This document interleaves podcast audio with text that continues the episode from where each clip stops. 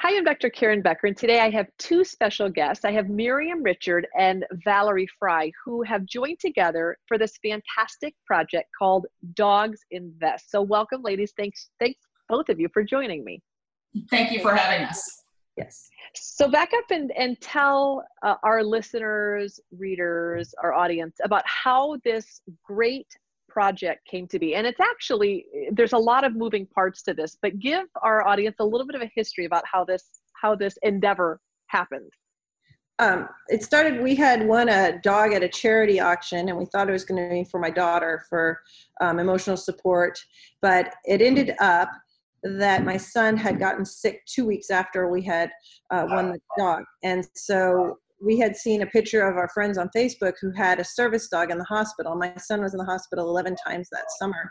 And we thought, wow, you know, they're not giving him pain medicine for over three hours. And if he had at least the puppy on the sterile environment, like, could he, you know, endure the pain a little bit longer? And so um, I reached out to our vet, and our vet uh, told us about Valerie, and we said we might want to have a service dog actually to help my son. I mean, he's in immense pain. It happens in every two weeks. We're going to the emergency room, and he was diagnosed with Crohn's, and we didn't know um, what all it entailed. What would a dog be able to do for somebody who has stomach pain? I guess basically. Yeah, yeah. And Valerie had uh, reached out and told us, well, we could scent train your dog to learn some specific foods if you know what food we can avoid. And she laid a huge groundwork for the first nine months of scent training for Stella.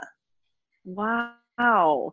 And so, Valerie, how did you get involved? I mean, I, I know about scent work, of course, for the, in terms of I don't want to say enjoyment, but scent work is one of the top things I recommend if you rescue a dog from the shelter and you want to build confidence and work with their natural sense. I love scent work in, in terms of um, a great activity for the dog, but you're bringing scent work to a whole nother level. You're using scent work to save people's lives. How did that come about for you? Absolutely. Um, I've been training service dogs for almost for about almost 15 years and um, you know um, we've I've trained service dogs to help um, with seizure response or diabetic alert dogs, and to dogs, one scent is no different than the other. Um, and I I'm like you. I don't think we should have any limits on what our dogs can do. Let's just see how far they can go. Uh, and of course, these dogs were already very special. Um, whenever they were um, I'll, I'll get into their breeding process in a second but um, just explaining to miriam the process of actually doing the scent training because i myself also work with a lot of rescue dogs and use scent training with these dogs to help build confidence to help give them something they can do without you know, having to interact too much with out, outside of the home and, you know, those kind of things that help them tremendously. But one of the things that always struck a chord with me was um, just a scientist once said every dog can actually smell cancer cells.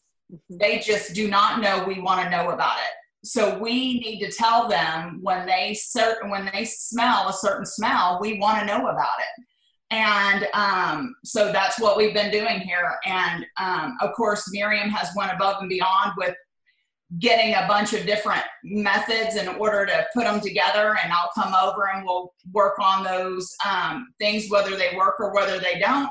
And um, and of course stella has flourished with this. Yeah. so. So this is just so it's very inspiring. So how long ago how long ago did this entire like how long ago did this start? How long ago did you begin the training process for stella? Five, three years ago five years ago? Two months she was uh, it was two years. I had you know as soon as she came home i knew to, to have her go fetch and just basic obedience. That's what i wanted from a dog but valerie wouldn't start training the dog till about seven months because for right. she was she had a busy schedule and she couldn't work us in and she said that's a good time. They've got enough basics and know who you are and understand what your communication is and um, so we so started cool. he's just now exactly it's been two years pretty much. And how and valerie how did you or even miriam how did you know did you put your son through testing to find out what he was sensitive to and then then you knew the triggers you needed to train stella for? How did you go about discerning what you needed to train stella to identify? Well, we had uh, heard about this specific carbohydrate diet, and it limits all grains, all uh, starch, which uh, grains you can ask if there's a grain on the menu, but you can't ask for um, starch, which is interesting. So when you first buy like cheese, when they don't want it to stick together, I don't know if they can see it, but at the very bottom is potato starch, right? Yeah, wow. Right there. Yeah. Then, but if you buy regular cheese, uh, this is called moon cheese, and it's just cheese. So this would feed the bad bacteria, the starch. And there's like different medications and formulations like Tylenol is made with starch, but there's like, oh, he can only take Tylenol because Advil will make his ulcers bleed. So, but Tylenol will feed the bad bacteria, and the bad bacteria might be also uh, their exotoxins is making the um, the, the ulcers. So we had followed the specific carbohydrate diet, and he has not been in the hospital from 11 times in one summer to he hasn't been in the hospital since uh, being on the diet for two years. And so we said, let's see what can we teach them? And you know people are saying oh let's just make them gluten dog. Well gluten that's not all the grains and starch and tapioca powder and arrowroot powder and xanthan gum and all these different polysaccharides that are hidden in sauces that obviously the waiter the chef doesn't even know that that's right. his product. So that's uh, where I I have a IIN Institute of Integrative Nutrition um, certification and I have a master's in physical therapy and I've just been interested in diet. I was a gymnast, you know, they always are watching food and ingredients as a gymnast.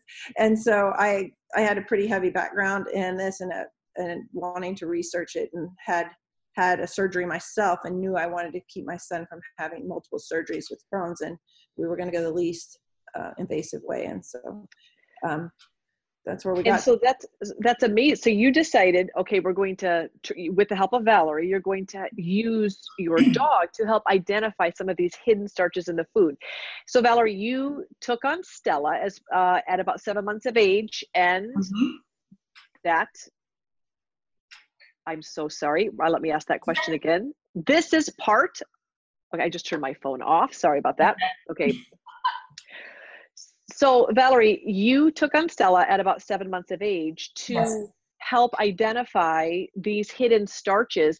And my gosh, that seems like an overwhelming task. I know that you're a veteran at it and you've done it 15 years, but how long did that process take till you really trusted Stella's ability to identify these substances and foods? Well, um, it did. It did take a little while. I actually brought in um, uh, quite a few colleagues to look and see because uh, a trainer can always you video and watch yourself and make sure you're not leading the dog because this is a behavior that we are asking this dog to you know help keep her son out of the hospital.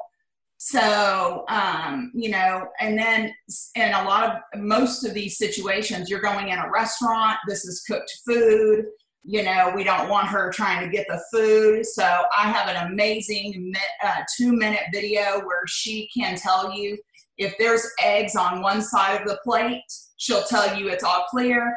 If there's potatoes on the other side of the plate, you turn the plate around and ask her to check, and she'll tell you the potatoes have starch in there. Um, so, I mean, every little detail had to be trained like that. And all of that was, of course, to desensitizing her to that and um, just you know training up to the process of working on the um, more of the distraction area that kind of thing. So sure. it took quite a while for stella to understand that and i brought in many colleagues to tell us if she was actually if we weren't leading her in any direction and she was finding what we were saying she was finding and she was so. so so awesome. So can you Miriam, can you give us an example of of what like how would Stella respond if she if you went to a restaurant and there was like you said there was some type of starch in a sauce what so you just let her basically sniff your son's plate and she says uh, i don't eat that or like how does she communicate with you Yes, we have a paw up um, is saying that starch, and she was actually training my daughter for eggs for raw egg whites. So um, she has two different signals bowing for that, and she also has an all clear.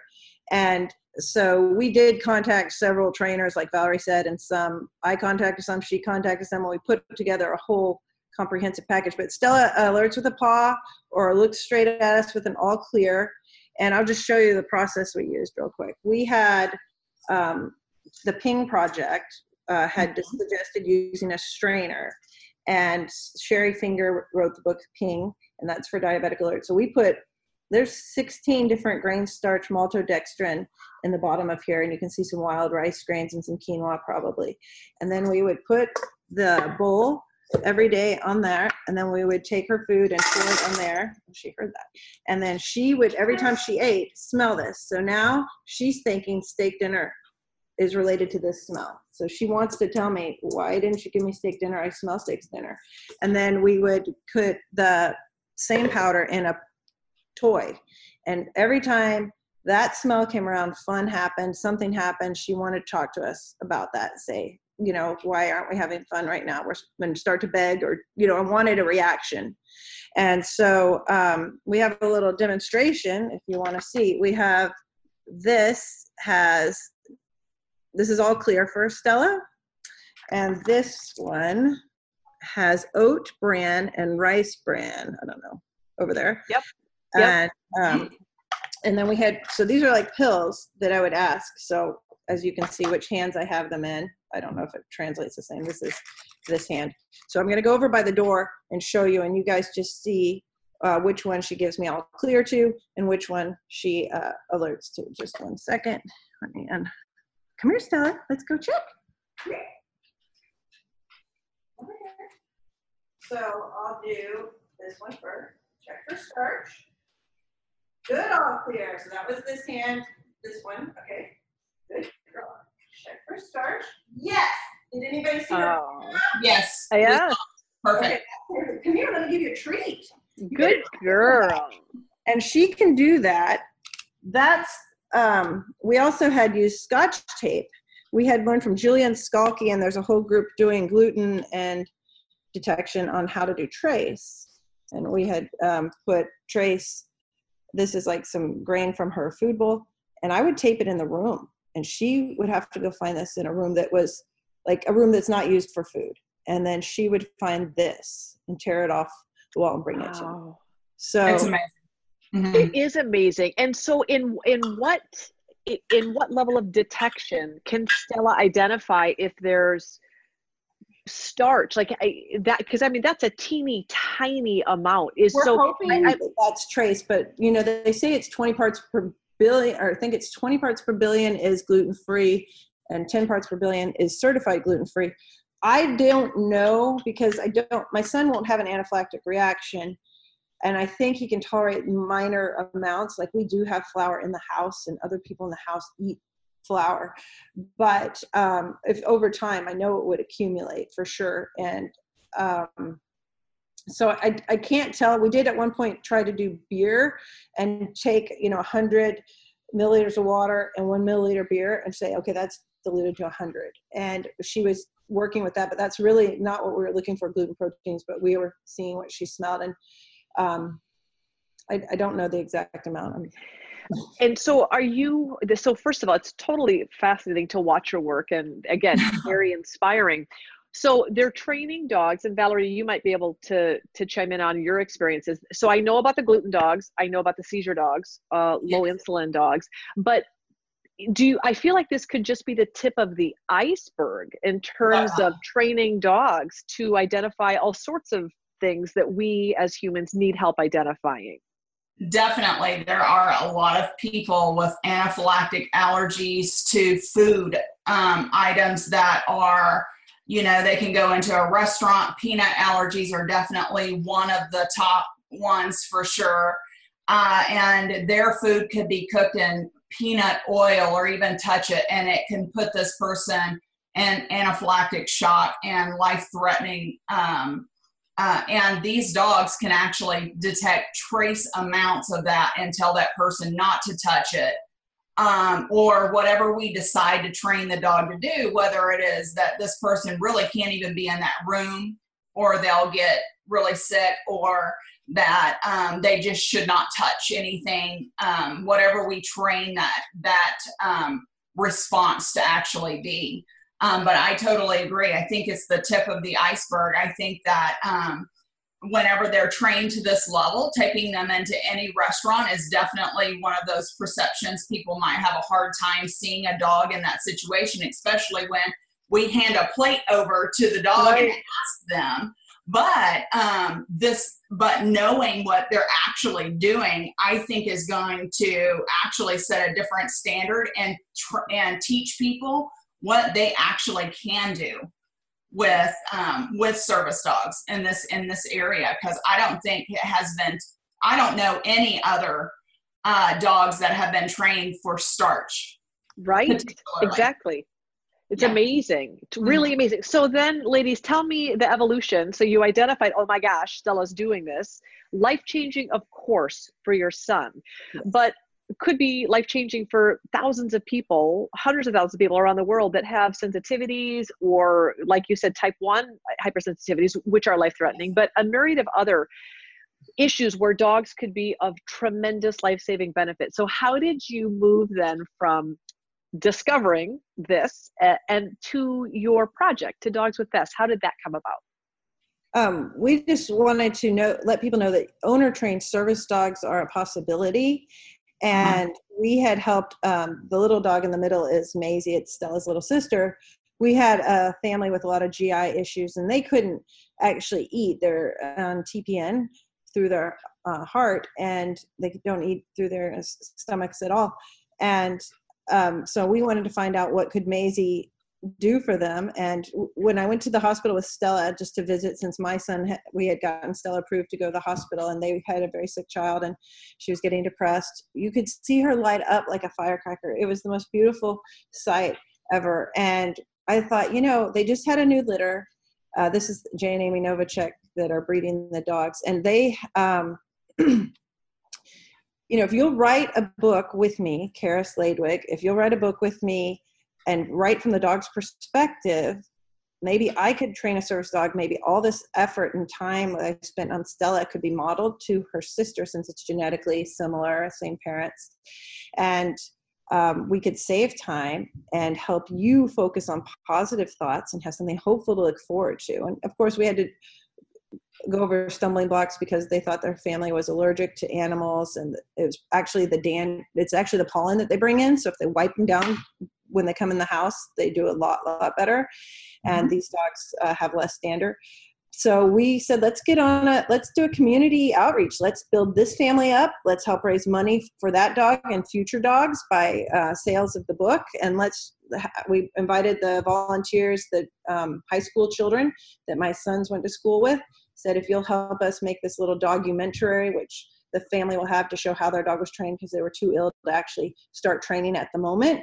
Um, so it, they came and picked out their dog. They actually came and visited their dog every two weeks and went on some outings with their dog. And we just tried to help them. And it was just wonderful watching even these high school boys, you know, start to understand, oh, this is the broader scope of things and getting involved and being proud that they're a part of the project and so that documentary will come out it'll be about 25 minutes long. It'll come out this christmas and show some of the how we taught both stella and maisie and maybe uh, we have our third dog going on. And so we wrote the book used everybody's perspective of the overall scope of what's it like to raise a dog and then have to give it away to a family from my daughter's perspective. And then what does mason my son think about well i don't want to take a 70 pound dog to uh, college and then have to tell my friends, hey, you got room for my dog in the car to go to the movies? What are they going to think of me? Like, you know what I'm saying? Right. So we wanted to encompass everything from um, Amy's daughter writes from her perspective of being a little puppy raiser and having to handle the puppies every day for every litter.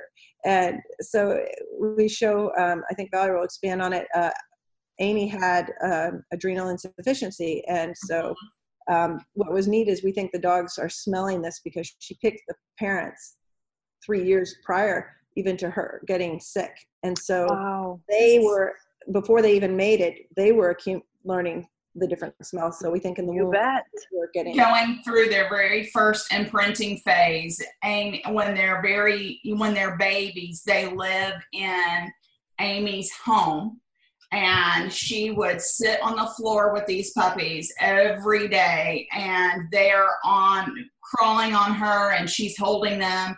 So through that first phase they are exposed to her her adrenal insufficiencies. And um, many of these very these dogs are very aware of um, whether it's um, adrenal insufficiency issues or um, diabetic alert. I know many other trainers have actually gotten dogs from her as well because of the same um, Right. the same thing. We're finding the same things.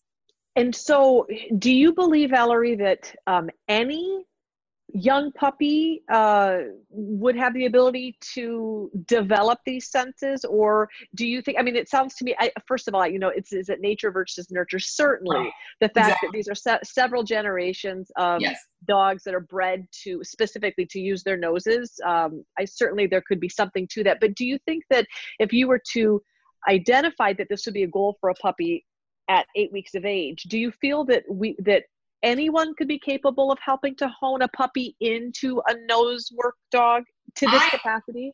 I honestly, I do. Um, now, Amy's dogs are even prior to eight weeks, they're exposed. So it's really that first, um, you know, imprinting phase when they're with mom and they're, you know, starting to walk and move around. That's when she's handling them.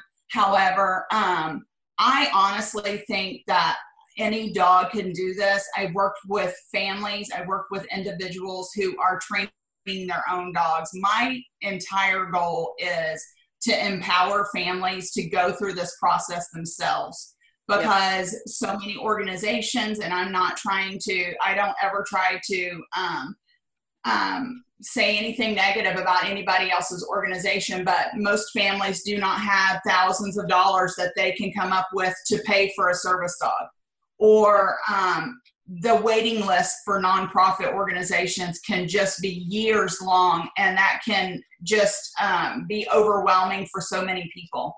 Um, so going through this training process yes they can go adopt a dog from a rescue. I work with a couple of rescue groups here where we help identify some of the dogs that have great potential for this.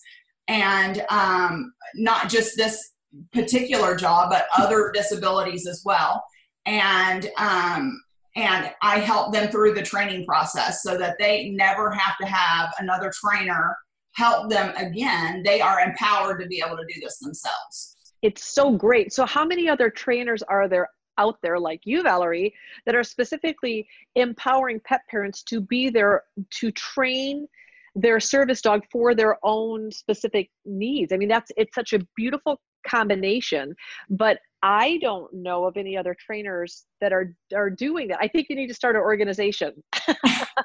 I told Miriam that, you know, I think we're going to, but um, you know, I know that there are a few, but I can't tell you how many people Yeah. have contacted me and said, you know, how long it took me to find you because there's just not.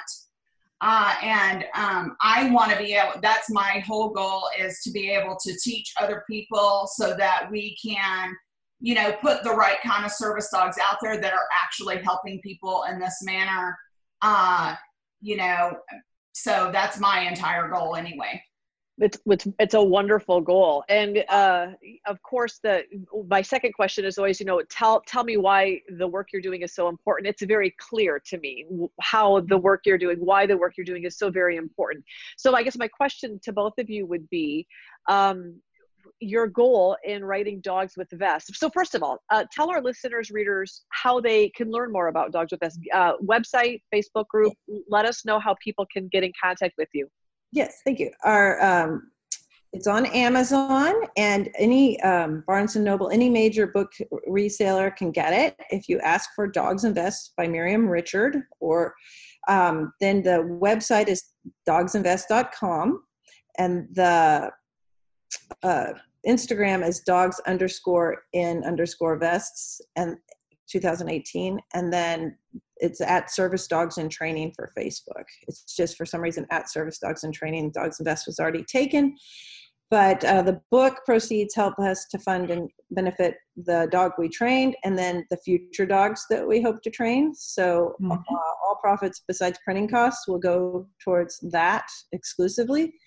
Um, just for the book, not necessarily for the documentary or other future endeavors, but um, for that. We just wanted to show people uh, empower them what kind of journey because many people with gas um, gastric disorders or intestinal disorders they also have mood disorders and emotions and almost need a, a emotional support dog but could could they turn that dog to be a service dog? Could it have a task and actually help them my my dog actually can open the refrigerator get a boost which is a liquid nutrition if my son couldn't eat and then bring it to him and shut the refrigerator if he was that weak and he had been that weak that summer but he has never been that weak since and so but we did train her she opens and closes doors and drawers and that's why those um well, I don't know. I guess my housekeeper took the ropes off the doors to make it look nice for the interview. have um, stuff on the doors. Ropes. They can do these. Yeah. So yeah, the book sales help, and we wanted to show people what it feels like to walk through it. So we have, like I said, multiple um, authors, so you can understand uh, if this is different perspectives. Yeah, a whole resource mm-hmm. in the back of everybody we contacted, whether they be um, search and rescue dogs, because people are saying you can't do starch. Your dog will alert to plants. Your dog will alert to how will your dog go to Starbucks and not be going crazy and what um, Valerie had the sense to tell me, don't go to the police dogs, don't go to these dogs because they're either on, they only have on, they don't have, they don't have an all clear. They just have That's right. bomb, bomb, bomb, bomb. I smell bomb. Aren't you paying attention? And then, um, so to learn the difference, we did learn the two steps. Um, I also contacted a lady, Julian Skalky, who was doing gluten dogs, and she does all clears. And I learned just wanted to go through her little testing to make sure that I was doing it right. Like we said, we we contacted probably 10, 10 or more trainers to make sure that I wasn't giving off a wink or a, you know a sure. body mechanism yeah. to do it. But to do multiple starches, she's doing 16 you know starches and she is sometimes telling me on her own not not offering it but if i gave her a taro root or something that i never put in her bowl she'll still tell me and she's correct you know so she's so cool to, um, learn i guess yeah and, and she can extrapolate from what yeah. you know that's that's the coolest part i mean we we always in my opinion we really brilliant and amazing and valerie you hit the nail on the head they don't speak fluent portuguese or english or spanish right. but they will want to tell it the, the, second that they know that we want the information they're more than happy to give it and how cool yes. is it that you're seeing that miriam that your dog is alerting you hey this is related you know my yeah. I, i'm able to let you know that this is related and you should you know this is a positive it's very cool that that she's yeah. extrapolating mm-hmm. the the other thing that i think is interesting and valerie you probably this is your probably a day-to-day thing if you're a dog trainer much of your training is actually training the pet parent or the owner a lot of it is training oh. especially because you're dealing with lay people who aren't professional trainers it's making sure that we're communicating correctly to the dog mm-hmm. and not confusing the dog. And I think that sometimes um, you hit the nail on the head. Service dogs are uh, overwhelmingly expensive, and a lot of people need them, and not not people don't have the time or money to be able right. to get them. But really, what you're demonstrating is that there's there is a capacity there for every human who has a physical disorder. We could potentially train a dog to help them identify sources, triggers, or risks um, with the, uh, the, dog that they know and love that they potentially got at a pound, which is super yes. inspiring. Super inspiring. Absolutely. I have um, some of the people that I have worked with. I know many organizations probably would have failed their dog out because it would have taken too much time. Maybe they didn't have the uh, education behind them or their volunteers that most nonprofits use a lot of volunteers to help with the training process. So instead of actually working through behavior issues, they might, they'll fail them out instead and replace the dog with another dog that's a little easier to train through but many of the families or individuals I've worked with going through the training process with their own dog, they are super attached already to this dog. They love their dog. They see it through. And I know one lady in particular with her dog, she is one of the best service dogs, works for Hollywood Feed now. And uh, she goes to work with her every day. Uh, she used to be sensitive of people, but now she loves she goes to say hi to everybody who comes in the store. Right. So, yeah. Um, uh, yeah, I think any dog is really, I personally believe any dog is capable of it. I think it's the person and what they're willing to put into that dog. That being said, I think there's a lot of dogs who might have some fear issues that do not want to be there. Sure, sure. And that's understandable, you know. You bet. You bet. So, the, the, dog has to want to participate, of course. Right. Yeah. But what's cool Valerie Valerie has about eight, at least six different certifications. And what was interesting is she had told me different things. I would have failed Stella out. I was like, hey, you know, she barked at that dog when I dropped a treat and that dog came to get her treat and she barked at that dog and I thought they aren't allowed to bark and she goes, Miriam, that they're a dog. It's okay if they're still a dog. You know, you can't expect perfection. And she had also um, was something else she had told us that the dogs should be okay to be petted, even though mostly service dogs can't be petted if they have an all uh, not working you know symbol. And so we have stella sit that why would your dog work for you if if it's not fun or enjoyable if that's how they're motivated? You know not that they can beg for attention but if somebody asks me i pet your dog? that if i give her a all clear or whatever it is uh, not all clear but uh, that it's safe that you're not working go ahead you can be petted and then she enjoys it and then she wants to go on outings. Otherwise she'd be like well, why would i want to be stuck to you being ignored all day except for when you call for me? You know like yeah. difficult.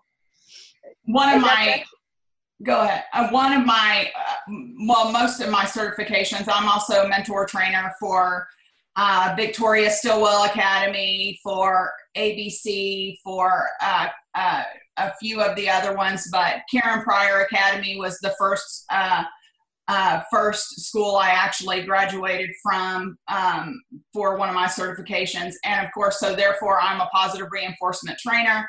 I believe that these dogs need to love their job. And every one of my service dogs definitely love their job. They want to be there. Um, and um, that makes all the difference. Um, I think it was Stella, wasn't it, when you went into the mall one day and a security officer went up and asked. Is this a service dog? She has a red vest on. It's obvious she is labeled a service dog. And um, she said, Well, yes, she is a service dog. She has her vest on. And he said, Well, it looks like she's having too much fun. So I thought she might not be. That did. So uh, I would hope yeah. she is having fun being there. I mean, um, so I believe in positive reinforcement training. And um, um, we don't use any of the aversives um, necessary. I don't believe they're necessary or helpful in service dogs. Yeah. Well, I not only do I admire and respect your vantage point, I share that same vantage point. Right. We can learn through fear, or we can learn through love. Who would who? No, no living, beating, heart beating soul would ever say I would pick fear. No one right. wants to respond exactly. that way. So, but but the thing I love is that you're also um, the dogs that show an interest in wanting to work, you're letting them have this amazing life saving job. They're having fun. They're in a bonded relationship in a loving family that they are, are participating in, but they also get to work. And dogs are so many dogs are so bored and they yeah. don't have jobs that really you're giving your dog uh, the best of every possible world. They're serving this invaluable part of their family by identifying some of these life threatening potential reactions but they're also loving their job and they also have time off. They get to play and be petted and interact and be a dog yes. and sniff and sniff and roll around and they're not under those strict stringent boundaries that so many working dogs are under which i which really warms my heart. You're giving them an opportunity to also be a dog, which I love. I love it yes. all the way around.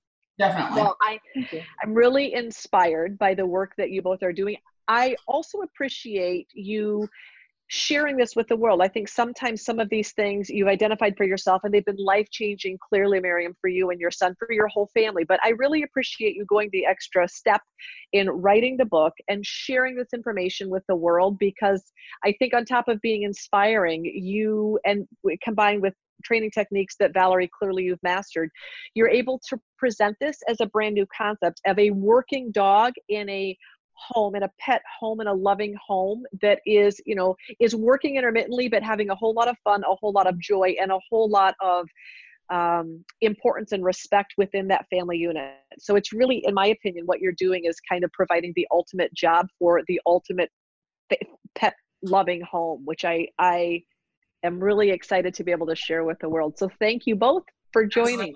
Thank you so thank much you. for having us. Yes. We appreciate yeah, it. really good